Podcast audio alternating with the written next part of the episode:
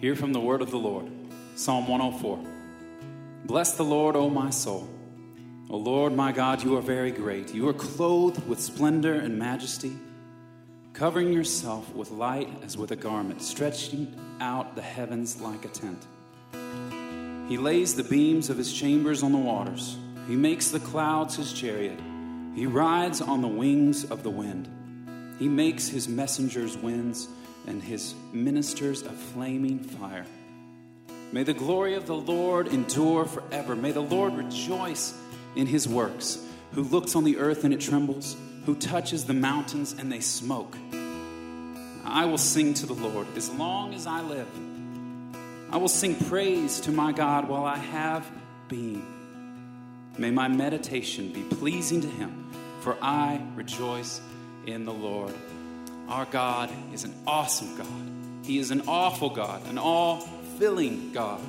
So, as we again remember who He is and what He has done together, let us stand in awe of our God, of our Maker, our Defender, our Redeemer, and friend.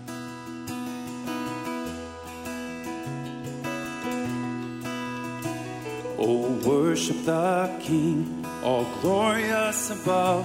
Oh, gratefully sing his wonderful love, our shield and defender, the ancient of days, pavilioned in splendor and girded with praise.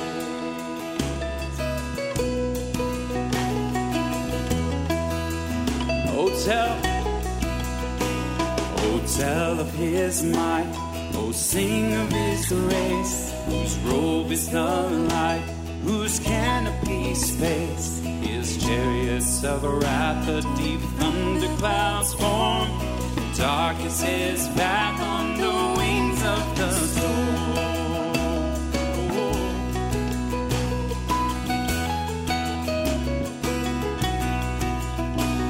Oh, measureless might, ineffable love, while angels delight to worship above. Thy mercies, how tender, how firm to the end. Our Maker, Defender, Redeemer, and friend.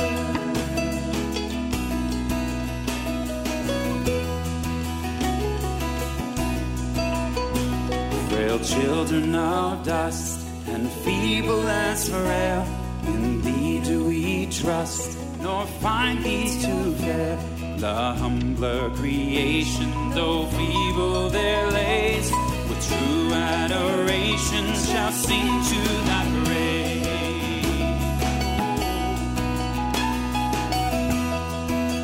Oh, worship the King, oh, worship the King, all glorious above. Oh, gratefully sing his wonderful love our shield and defender, the ancient of days, pavilioned in splendor and girded with praise. That hymn we just sang is a reflection on Psalm 104. Um, every verse that we sang talked about a different attribute of God that we find in that psalm. So the psalmist used paraphrase, his own words, um, reflection, but using the terminology of that psalm gave us what we just sang. And I thought, you know, I do that with my grandson uh, when I put him to bed, when my wife and I are watching him. We read a few verses. I can tell he gets it, but that he could get it maybe a little bit more if I came along and helped him, even at five years old. And so I do a reflection, a paraphrase. I use words from that psalm or that verse if it's elsewhere in the Bible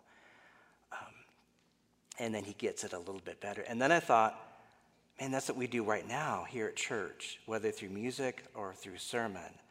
These guys and gals are leading us in music, and then Ryan or Chase are leading us in sermon on a reflection. We can get the Word of God ourselves, but they'll help us, they'll bump our understanding up a few more notches by paraphrasing and using words from that passage that we read.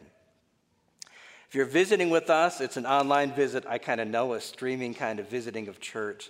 Uh, we're so glad you're doing that. I think it's the best way you could spend an hour of your time on a Sunday morning. And whether you're doing that for the first time or for a few months, if you have any questions at all about Desert Springs Church. In these COVID days, the best way to do that is through email, so please email us at info at dscabq.com. For our members, a reminder we've got a members meeting coming up in two weeks on Wednesday.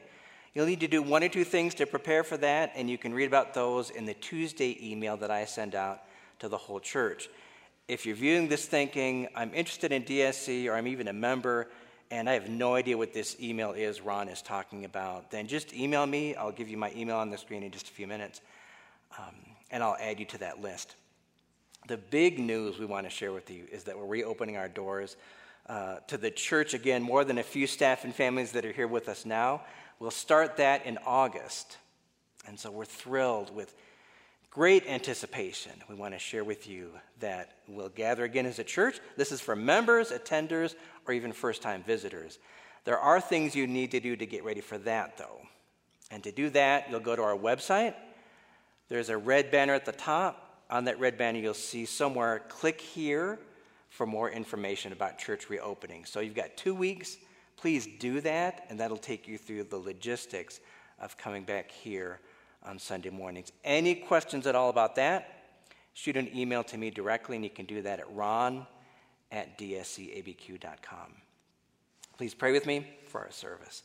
Father, we're so, so thankful that we can look forward to gathering again in person. Uh, certainly the way you intend it to be. And Father, we're thankful that you've told us through Paul in his epistles, three times where he mentions the church gathered is the temple of your Holy Spirit, your presence. So we look forward to that presence. And Father, we ask for believers around the world that cannot look forward to that, COVID or no COVID. Believers in closed countries that have no church to look forward to, gathered this morning. Would you bring revival in those lands? In the meantime, would you heal their loneliness by the presence of your Spirit and by bringing other believers into their life? Helping them to experience your presence in your word and in prayer. And Father, we pray that you would revive those lands, the name of Jesus would be proclaimed, and they would in years to come have church to look forward to as we do here and now. In Jesus' name, may we sing with joy of our risen Savior this morning. Amen. Just lift our hearts, lift our voices, and lift the name Jesus.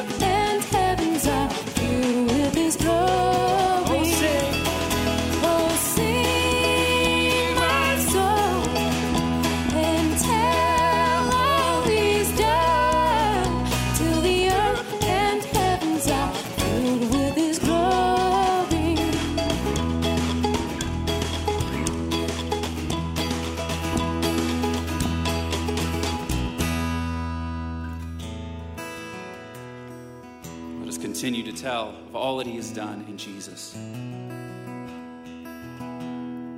And can it be that I should gain an interest in the Savior's blood?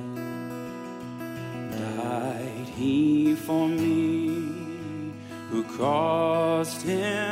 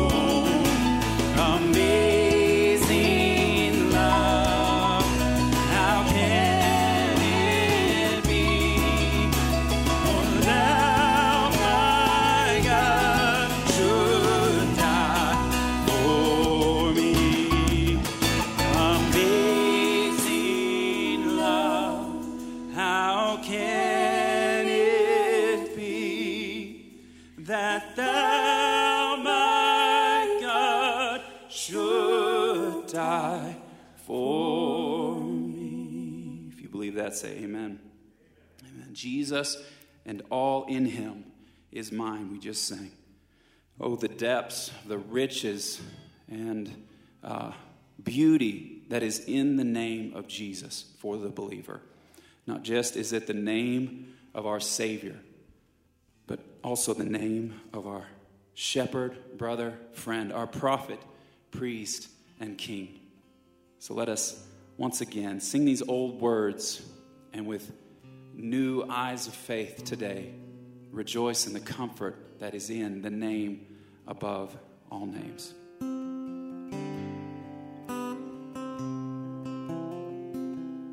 How sweet the name of Jesus sounds in a believer's It soothes his sorrow, heals his wounds, and drives away his fear. It makes the wounded spirit whole and calms the troubled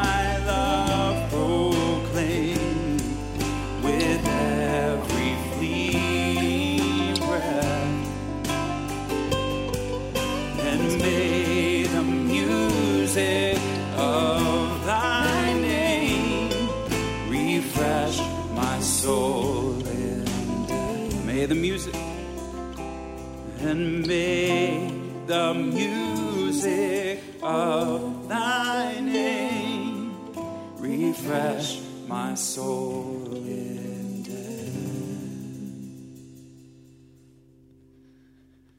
Amen. May the name of Jesus be sweet to us this morning. Amen. Well, if you've got a Bible, why don't you go ahead and turn to the book of Second Thessalonians? We're still in uh, this, this series while Pastor Ryan, our preaching pastor, is on his writing sabbatical. Uh, so, the book of Second Thessalonians, we're going to be finishing chapter 1 this morning. And you know, I don't know, maybe you can't relate to this, but there's some Sundays where I feel like the songs already did did the work. You know, like we could just pack up and go home right now. I've loved the songs we've sung this morning, but uh, but no, God has more more for us this morning. So we're going to be in Second Thessalonians chapter one, and we're going to do verses six through twelve. So I'll read these verses. Since indeed God considers it just to repay with affliction those who afflict you, and to grant relief to you who are afflicted as well as to us when the Lord Jesus is revealed from heaven with his mighty angels in flaming fire, inflicting vengeance on those who do not know God and on those who do not obey the gospel of our Lord Jesus. They will suffer the punishment of eternal destruction away from the presence of the Lord and from the glory of his might when he comes on that day to be glorified in his saints and to be marveled at among all who have believed, because our testimony to you was believed. To this end, we always pray for you that our God may make you worthy of his calling and may fulfill every resolve for good and every work of faith by his power, so that the name of our Lord Jesus may be glorified in you and you in him, according to the grace of our God and the Lord Jesus Christ. You pray with me?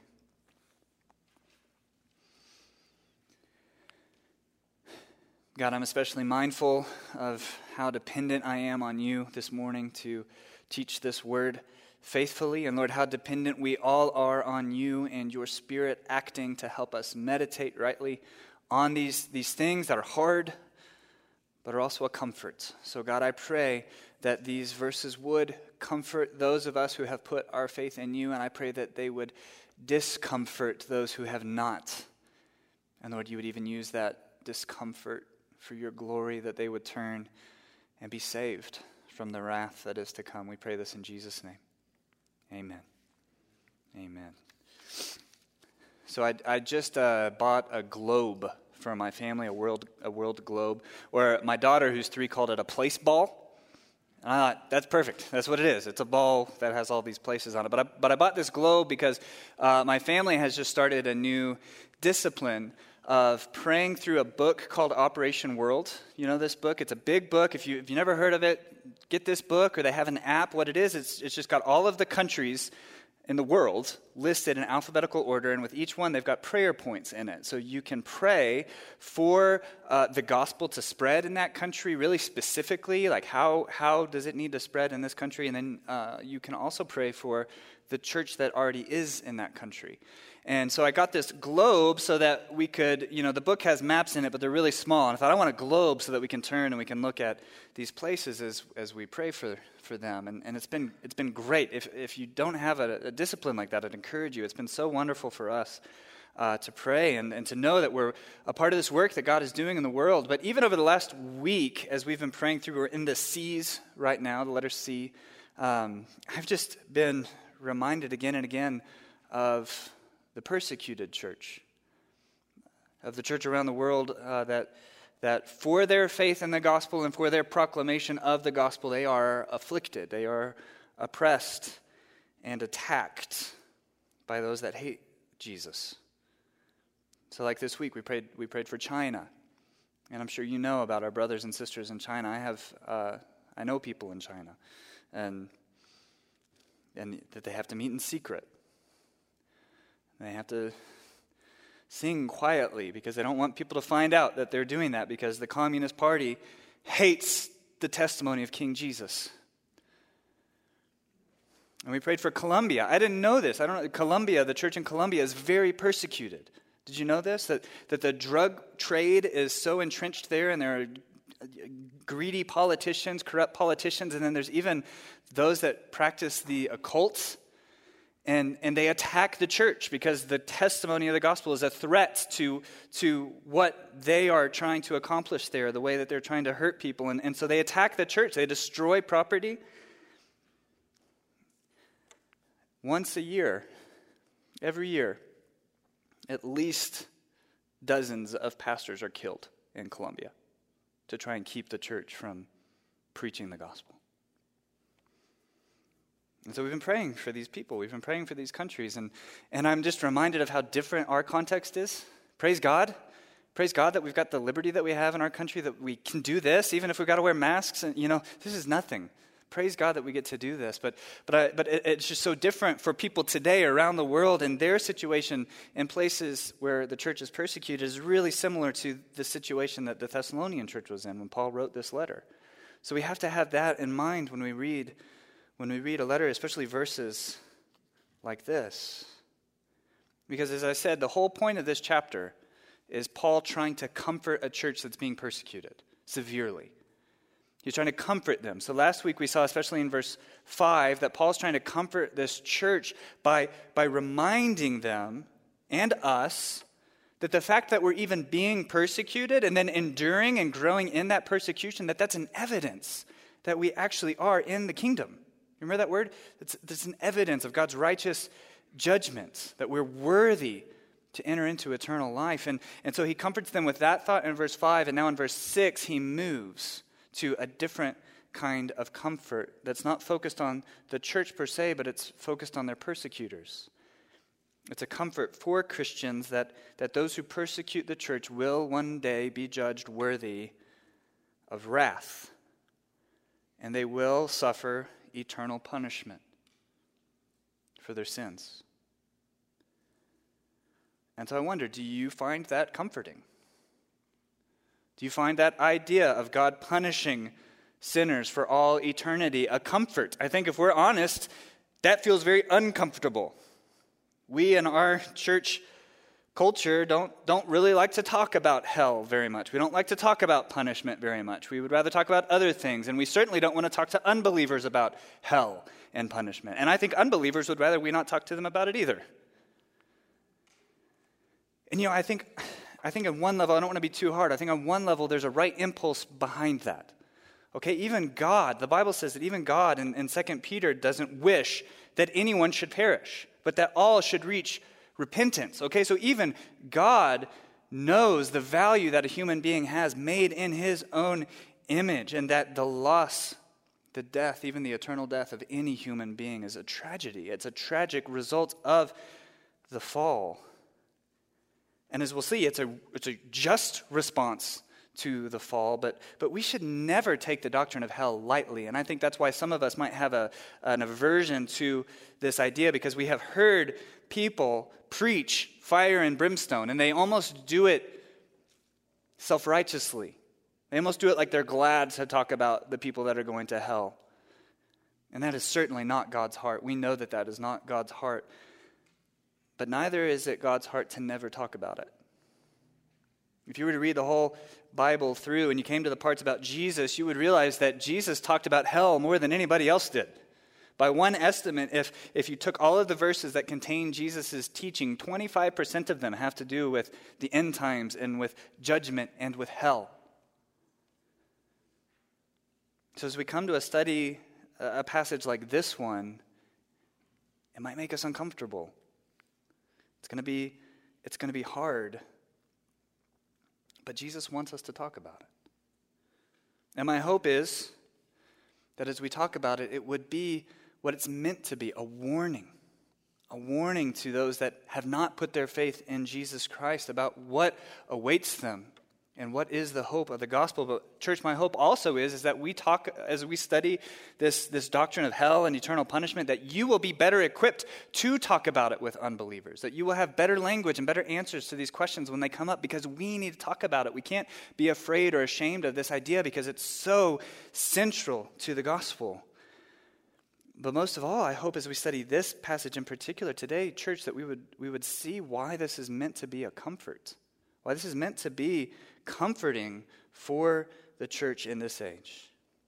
So that's really the big question that I want to answer in our text today. How is this doctrine, the doctrine of hell, the doctrine of eternal punishment, how is that a comfort for us? And we'll answer that with three R words. Okay? So this is a comfort because it is the promise of the church's relief when unbelievers are repaid so that Jesus is revered. Okay, that's, that's a whole text in a sentence, and that's going to be our outline. It is the promise of the church's relief when unbelievers are repaid so that Jesus is revered. And you'll see, I tried to break this down along verse, verse lines, but this is, I, I think I mentioned last week, this whole thing, verses 3 to 10, is one big sentence. So this is all kind of interconnected. So don't pay too much attention to the verses that I put on there, but, but that's, our, that's our outline. So, so the first point this is the promise of the church's relief. And I'll back up to verse 4 for context. Paul writes, Your persecutions and the afflictions that you are enduring are evidence of the righteous judgment of God, that you may be considered worthy of the kingdom of God, for which you are also suffering. Verse 6 Since indeed God considers it just to repay with affliction those who afflict you, and to grant relief to you who are afflicted, as well as to us, when the Lord Jesus is revealed from heaven. Now, I've often heard non believers say, I don't know how a good, loving God could send people to hell. Have you heard somebody say that? And they say that like that's a really good argument for not believing in God. I don't know how a loving God could send people to hell. But if you thought about that for just one second, that doesn't make any sense. Okay, because when you raise that objection, what you're actually focusing on is the people that are being punished, and you're ignoring the people that have been afflicted. What you're really saying is, I think a loving God would actually allow evil people to continue hurting other people. And I wonder how our brothers and sisters in Colombia would feel about that. We should really think about it this way What would a good father do when he sees his children being hurt by someone else? You ever had that experience? I know my, my daughter is still young, but it's already happened. We were at the playground one time, and a little boy was rough with her, and she started crying. And that kid better be glad that I am filled with the Holy Spirit. because I don't think I've ever been so angry about what he did to my little baby. That's my baby. And I love her. And I will not let someone continue to hurt her. So, what did I do? Because I love my little girl, I intervened. Not in wrath. That kid is okay, he's fine. But I did everything that I could to make sure that that was not going to continue happening. I gave my daughter relief. That's the word that Paul uses in verse 7. And that relief came through my judgment, okay? I judged my daughter worthy of protection. And I d- judged this other kid, I wanted to judge him a lot more, but I at least judged him worthy of removal, of punishment. That he was not allowed to enjoy the same experience that my daughter was because he was ruining it for her. That is a loving father. And, Christian, that's a little picture of how God loves you. Do you get that? We, we have been adopted by God God has become our Father, and He cares for you so much more than I care for my little girl. He loves you, and He knows when you're suffering. He knows when you have been hurt. He knows if you have been abused, and He will intervene. He will act to make everything right for you. And He will act so mightily that when it happens, the, the book of Second Corinthians says that, that your suffering will feel light and momentary compared with the glory that He will give to you. He will act, He will make everything right. I don't know when. His timing is not our timing. His ways are not our ways, but we know that God will not forsake His children. He promises to grant you and all of us relief. And that's a comfort. Amen? Amen? But that relief will come through judgment. Scott Sauls has written a book called Jesus Outside of the Lines. And in it, he writes For love to be truly loving, there must be judgment. If there is no judgment, then there is no hope for a slave, a rape victim, a child who has been abused or bullied, or people who have been slandered or robbed or had their dignity stolen. We need, he writes, we need a God who gets angry we need a God who will protect his kids, who will once and for all remove bullies and perpetrators of evil from his playground. Isn't that great? That's the God that we have. And then someone will say, Well, I'm not a murderer. I'm not an abuser. I'm not a rapist. I lead a decent life. I give to charity. I try to help people. And no, I'm not a Christian, but I certainly have not persecuted the church. So, what happens to me? What about me? Well, this text has in view a lot more than just people who have actively persecuted the church. That's a subset of everyone who is included in this judgment. Verse 8 expands on who will receive this divine wrath. And it's not just persecutors, they're just swept up into a larger group in verse 8 of all of those who do not know God and those who do not obey the gospel of our Lord Jesus. So, this judgment that we're thinking about, it's, it's not just for really bad people. Okay? It's for everyone who has failed to recognize God for who He is and then put their faith in His Son, Jesus Christ. And so that even includes really good people, even people that are generous and well behaved. And so then you would ask, well, then how on earth is that fair? How is it fair that God would judge someone that's lived a decent life?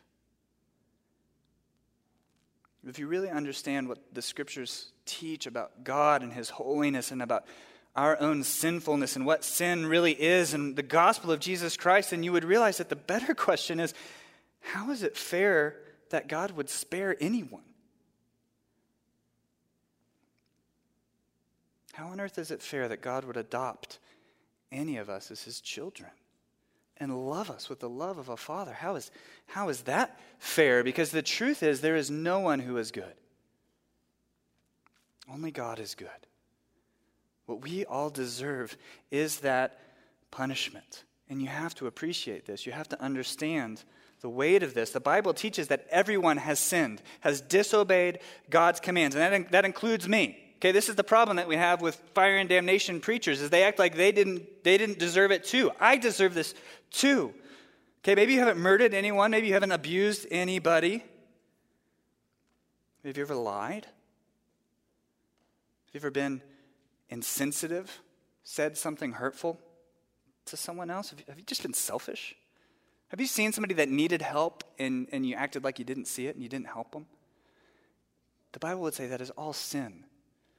That is all breaking God's commandments. And, and not only is it, is it evil for disobeying God, but, but think about the effects that those things have on the world. Think about just what one lie can do, or one slander, one misplaced word. All of that, even the minor, most minor sin, it sends these ripple effects out into the world, and it ruins everything.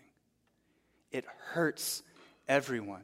There's no such thing as a private sin. It all goes out and it wreaks havoc. And we can't just try and do good things to take it back. Okay, we can do lots of good things, but we cannot cancel out the effects of our sin. What this is, is, is the, the effects that go all the way back to the, the first sin of our first parents that, that has just been going out their sin, my sin, your sin, and it has been breaking the whole world. And so we, we are the very thing that our souls groan for relief from. We are the very problem. There's a story that, that goes that around the turn of the 20th century, the Times of London sent out an inquiry to famous authors to write opinion pieces to just answer the simple question what's wrong with the world? Okay, because that's, that's the big question, right? If we can figure that out, then we can figure out how to fix it, and then we'll make everything better, right? So they asked all of these great thinkers at the time to, to write and answer that question what's wrong with the world? And the, the brilliant Christian thinker and writer G.K. Chesterton was one of the people that they asked for a response, and he wrote back, he just wrote this Dear sirs, I am yours, G.K. Chesterton. That's right. And we have to appreciate that. We, we are not good people. We are not good people. And, and not only are we hurting other people and ruining the whole world with our sin, as I said, we are sinning against God Himself. And I think that's why Paul says in verse 8 that, that these people that will receive this punishment are those who do not know God. Do you see that? They don't know God. They don't appreciate that God is their creator they don't appreciate that God is the moral lawgiver. It's His standard that we're supposed to obey. They don't appreciate that God is the Lord to whom everyone will give an account, and that to disobey that God is nothing short of rebellion against the Lord of Lords. R.C. Sproul said it well when he said, Sin is cosmic treason. You know what treason is? to actively work to try and topple the person that's in authority whom you actually owe allegiance to. It's to try and work to undermine the one that is in charge and put somebody else on the throne, and that someone else is you. You're trying to put yourself in God's place. And this is why the Bible again and again uses words like hostility, enmity. Enmity means you are an active enemy of God. The Bible uses words like that to describe who we are in our natural state with relation to God, that, that we are not God's children, we are God's enemies. And we are working by our sin, intentional or not, to remove God from his throne. And even in our own country, you know, I went on a weird rabbit trail where I was looking at our federal codes about how we treat treason, which is in the Constitution. Even in our own country, treason is punishable by death because it's that serious. So, how much more treason against the eternal God who made you? How much more does that deserve eternal death? It is totally appropriate. It is totally just. And it is what every one of us deserves. And that is not comforting at all, is it? And yet the church here is comforted. And we can be comforted, but it begins by really understanding how bad this is, how bad this situation is, and that we all deserve what we see in this next point. This text is about the promise of the church's relief when unbelievers are repaid. In verse 9. We saw that word repaid earlier, but verse 9 says that all unbelievers will suffer the punishment of eternal destruction away from the presence of the Lord and from the glory of his might. And this verse, this is, uh, this is an awful verse. And it trips people up a lot of times. I, I, think people are really eager to misread this verse, to try and downplay how bad it is. Okay, what this verse is not saying is that unbelievers will be called what, what some call annihilated. They will not just be removed from existence and cease to exist, like they just won't be conscious anymore. And that would be better than what this describes. Because what the Bible actually says about this punishment is that it is eternally conscious that you are aware of what is happening to you for all eternity. Jesus himself, when he's talking about hell, he describes it in Mark as a place where their worm does not die and the fire is not quenched. In the book of Revelation uses this horrifying description. The smoke of their torment goes up forever and ever, and they have no rest, day or night. They're aware of what is happening to them and it is torment forever. So, that word destruction in verse 9 is obviously not annihilation, it is something much worse. And what exactly it looks like, we don't know. It may surprise you. The Bible does not give us a lot of details about what hell is like. It's almost like it's too awful. When it is described, especially by Jesus, who described it the most, it is described as being cast into outer darkness in a place of weeping and agony. And I think it's very telling that almost every mention of hell in the Bible is accompanied by fire. So you imagine being thirsty and burning forever, and there's never any relief. And that's not, that's not the worst of it. This verse, verse 9, I think actually gets at what is the worst part of this eternal punishment is that it is occurring away from the presence of the Lord and from the glory of his mind. When, when you read the Bible, when, when the authors talk about what eternal life will be like, what our hope is, there's one thing about it that always captures their attention more than anything else. And they talk about a lot of great stuff. They talk about uh, renewed, restored resurrection bodies that are perfectly healthy. They talk about receiving heavenly dwelling places and rewards that are stored up for us. I think those are real rewards that we're going to get when we go to heaven. I don't know what that is, but it sounds great. It talks about that we will get to see those that we have lost in the Lord, that we will get to be reunited with people that we love for eternity. And those are all great things. But when, when the Bible authors talk about heaven, do you know what the one thing is that gets them the most excited? God's there. They get to be in the presence of God. The dwelling place of God will be with man. And in one sense, that's the hope of the whole Bible, isn't it? Okay, you start at Eden where we were present with God and then we lost that presence. And then the rest of the Bible is just God bringing his presence back. The tabernacle, the temple, Jesus himself, Emmanuel, God with us. That's why Paul says in 1 Thessalonians 4 that, that our hope when we're going to be caught up in the air with Jesus is that we get to be with the Lord forever. And so I wonder this is a good question that someone has asked. If you could have all of that other stuff about heaven, if you could have the resurrection and the rewards and get to see your loved ones, but God wasn't there, would you still want to go? Paul would say no. I think to Paul, that would sound very much like hell. Because verse 9, those in hell will suffer the punishment of eternal destruction away from the presence of the Lord and from the glory of his might. I say that's the worst. This is the exact opposite of the real hope of every human heart, which is to be reconciled with God, to be near to God. This is being cut off from God, cut off from the source of life, of love, cut off from the source of any and everything good. But I think we need to be clear here too, because again, I think sometimes people want to misread what this is, what this is saying. I don't think what this is saying is that God is not actually present in hell. God is omnipresent. God is everywhere. And I don't think hell is excluded from that. So, what I think this is saying is that his relational presence is not in hell. That this is, this is God not being present to bless or care for in any way. This is the removal of all of his common grace that even the worst sinner in this life gets to enjoy. That the rain falls on the just and the unjust in this life. But in that punishment, God is not present in any way except to destroy with his active wrath forever and ever.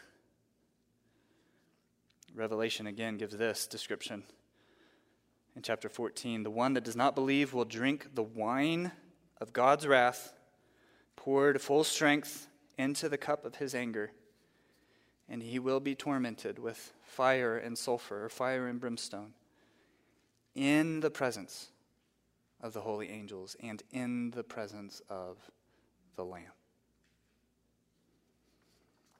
That's worse than God just not being there. Or hell being the absence of everything good. I think hell is that, but I think hell is worse than that. It is the pouring out of the wrath of God forever. And again, this, this is what we deserve. This is right for our sin. And until you appreciate that, you cannot appreciate the glory of the gospel of Jesus Christ, which is where this is, this is all going. So, our last point this text holds out the promise of the church's relief when unbelievers are repaid so that Jesus is revered. Do you know what revered means? I was, I was forcing it with that R word this time. I just wanted them all, to, you know. Reve- to revere something is to, to view it with awe it is to worship, it is to glorify.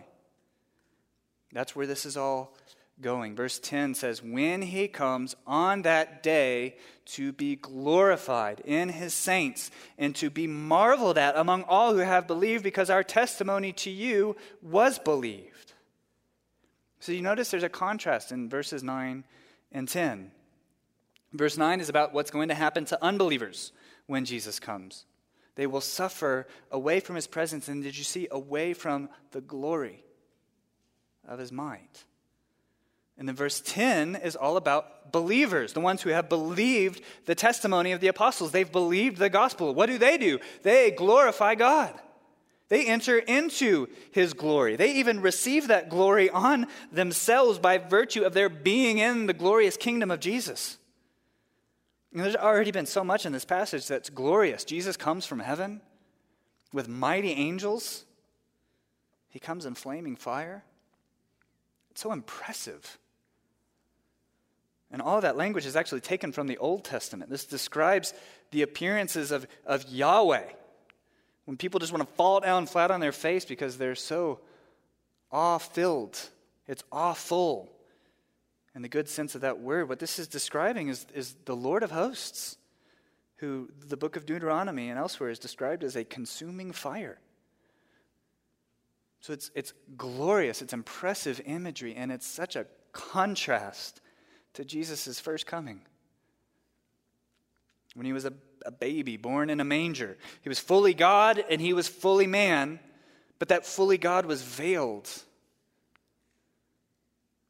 that word revealed in verse 7 of our text, in Greek, it's, it's where we get the word apocalypse, which means an unveiling. It means that there was something that was there that was always true, that was covered up, and then the revelation is it being pulled off. When Jesus came the first time, he was veiled.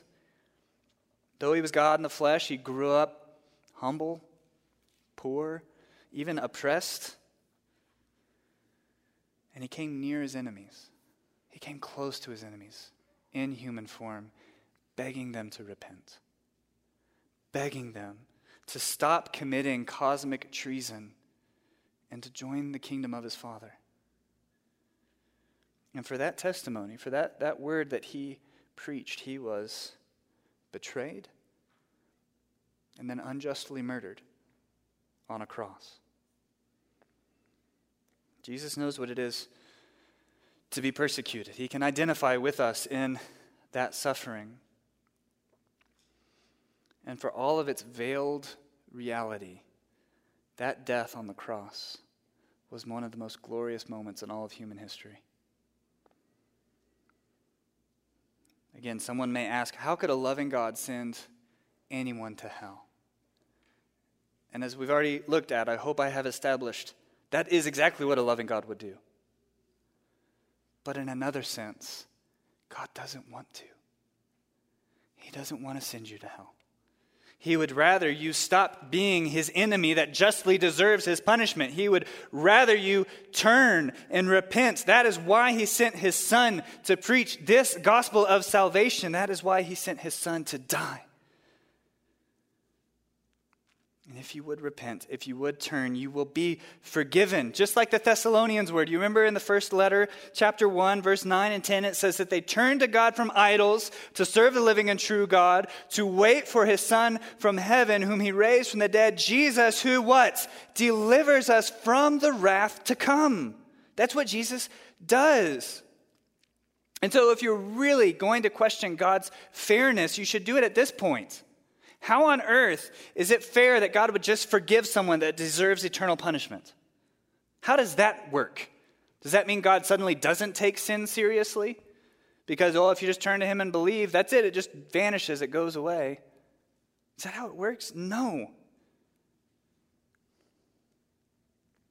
When you read, when you read in the Gospels, Matthew, Mark, Luke, and John, when you read about when Jesus died on the cross, you can tell that those authors are doing everything that they can to evoke judgment day imagery when Jesus is on the cross. It gets dark, there is weeping, there is agony, there is thirst. Jesus himself cries out in a loud voice, My God, why have you forsaken me? The Father turned his face away from his own Son on the cross. What's going on? Do you get it? The Son of God left his place in heaven, came to be born as a mortal man that could die. When he was nailed on that cross, he experienced the full weight of God's wrath for your sin. He took the punishment that you deserved onto himself, and he suffered an eternity's worth of wrath on the cross for you so that the punishment would be paid. This is how God is just. God doesn't just wink at our sin. He doesn't just say, oh, if you believe in Jesus, it's gone. No, He takes your sin off of you and onto His own Son and gives His Son hell so that you can have life.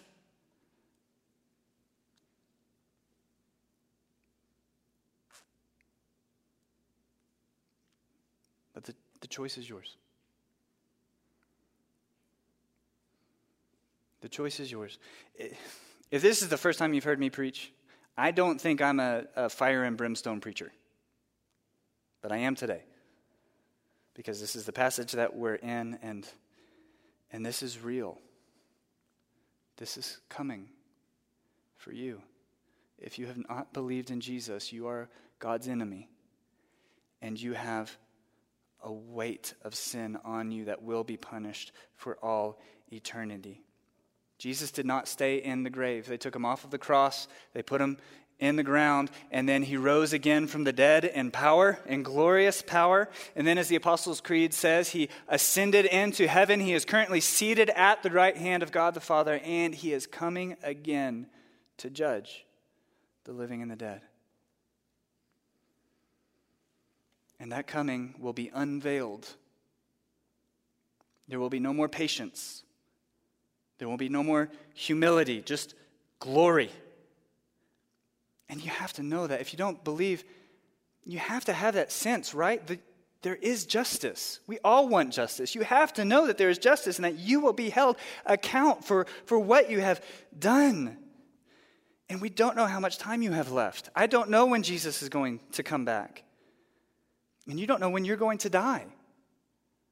I'm not trying to be manipulative here, but, but seriously, People die every day. Nobody's planning on it. And if you die in your sins, you will go to hell. And when Jesus comes back, you will suffer unimaginably. But if you believe, if you believe the testimony, the testimony of these scriptures, if you believe the words of my mouth right now, don't, don't slap this away. Don't add to your list of sins the fact that God came so near to you to love you and you slapped it away so that you could stay on your throne for a few more days. Don't, don't do that. He's, he's calling out to you right now. If you hear my words, repent, acknowledge God, say, No, I know God. And I know that I've sinned against him, and I know that I deserve hell. God, forgive me. Pray that. Ask God for that forgiveness. And then on that day when judgment comes, you will stand before the throne and you will say, I know, I know that I deserve eternal punishment. But Jesus suffered for me. Jesus has already died that death. Jesus has already experienced hell in my place, and my sins are forgiven. And instead of being judged worthy of destruction, you will be judged worthy of the kingdom. Not, be, not because you did anything righteous, but because Christ the righteous suffered in your place and gave his righteousness to you. I loved what we just sang. Amazing love. Amazing love. How can it be that thou, my God, would die for me, but he has? Do you believe that? And that's why this is a comfort for you, Christian. To think about the doctrine of hell so that you can be reminded of what God saved you from. And marvel all over again at God's grace to you and Jesus, what Jesus suffered for you, and what you will never suffer. Do you remember? I don't know, I don't know what your testimony is, but, but I just remember, I remember believing the gospel and how sweet it was to know that I was saved from what I deserved. I was so aware of how awful a person I was. And I was so aware of how good a person Jesus was. And I couldn't, I couldn't believe it. I could not believe it, but it was true. Jesus died for me. And I don't ever want to forget that. And I don't want you to forget that. And sometimes what it takes is just to think about what would be ours if it were not for Jesus. And then we say all the more again, Hallelujah. Marvel of what we have been saved from, and we marvel at what we have been saved to. Of what our hope is. Church, one day very soon, we'll get to play on the playground and all the bullies will be gone. Even the bully inside us. Christ has taken that sin. It has, it has died. It will be removed forever. And then in that day, it will just be us and God. and joy and peace and happiness and love and life forever and ever. And that is our relief. And fixing our eyes on that hope, that can get us through a lot in this life. Amen? And in that day, we will worship. That's what this says that Jesus will come and we will get behind him and we will, we will just worship. We will glorify him. We will, we will marvel at him. So today, let's worship. We wait in that hope and we seek to glorify God in this life as much as we will when that day comes. I think it's really interesting that this chapter that has been all about the end times shifts at the very end to a prayer about how we live our lives today. Paul asking God that He would keep us in that hope that we were saved in, so that we wouldn't depart from that faith, but that God would keep us worthy. I love that we are so dependent on God for our perseverance every day of our salvation. And so Paul prays that we would even glorify God now as we live lives of righteousness and of love and of sacrifice, even love for our enemies, even love for our persecutors, just like Jesus did. That's what Paul prays for. That we would do every good work and all of our works of faith. Because in this time of the already and not yet, we have already been saved. That day is not yet here. This is what we're here for to glorify God, to worship God, and to love in a way that testifies to the love of God that we have known in the gospel, even in the face of persecution, so that even more people would turn and be saved. Because God doesn't want anyone to perish, and neither should we. So that on that day, even more saints would join us as we marvel at the unveiled Jesus Christ who died for our sins, who promises us relief when he repays our persecutors so that he's revered forever. So, with Paul, I say, verse 11, to this end we always pray for you, that our God may make you worthy of his calling and may fulfill every resolve for good and every work of faith by his power, so that the name of our Lord Jesus may be glorified in you and you in him, according to the grace of our God and the Lord Jesus Christ. May that be so. Let's pray. Yes, God, make us worthy of this calling. Help us to appreciate what you have saved us from and, and why we needed that salvation, that we have sinned against you and our thoughts and in our words and in our actions and in what we have done and what we have not done. God, it's right that you would punish us. And we thank you for Jesus, who was punished in our place. God, I pray that you would give us a greater appreciation of that so that we wouldn't walk in our sin anymore, the sin that Christ died to free us from. But that we would glorify you with our lives and that we would proclaim this testimony to people that need to be saved. God, we pray that you would use our church to save those that are under condemnation so that they would know what we know that in Christ there's no condemnation. Lord, I hope somebody's hearing this right now that this, this is new for them. This really is good news. It's new. But that they would believe it and that they would have the relief that we have. And we ask that too for your glory. In Jesus' name, amen.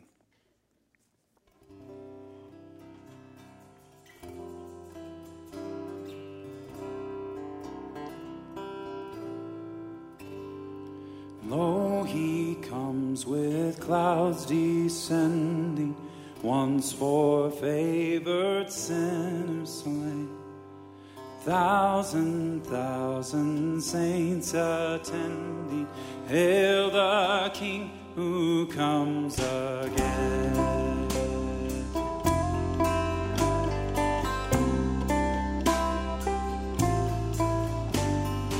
Oh, he comes with clouds descending, once for favored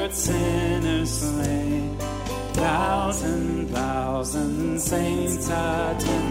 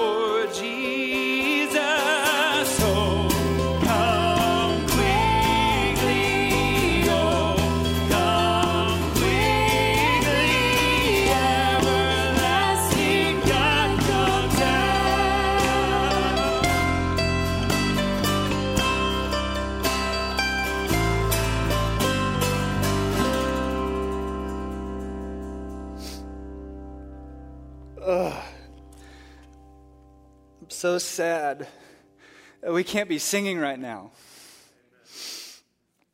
Because I want to worship Jesus for this, for what he's done. So we say, Come, come, Lord Jesus. Come, Lord Jesus. Come quickly. And then we can sing. We can rip these masks off and sing. Have you believed this? You know, do you know this relief that I'm feeling right now? Do you know this joy that I'm feeling right now? Because if you don't, you can. It is not hard. Just repent. Quit fighting God. You know you're doing it. And submit to Him. And He will become your Father. And He will ferociously guard you for the rest of your life. Amen. Church,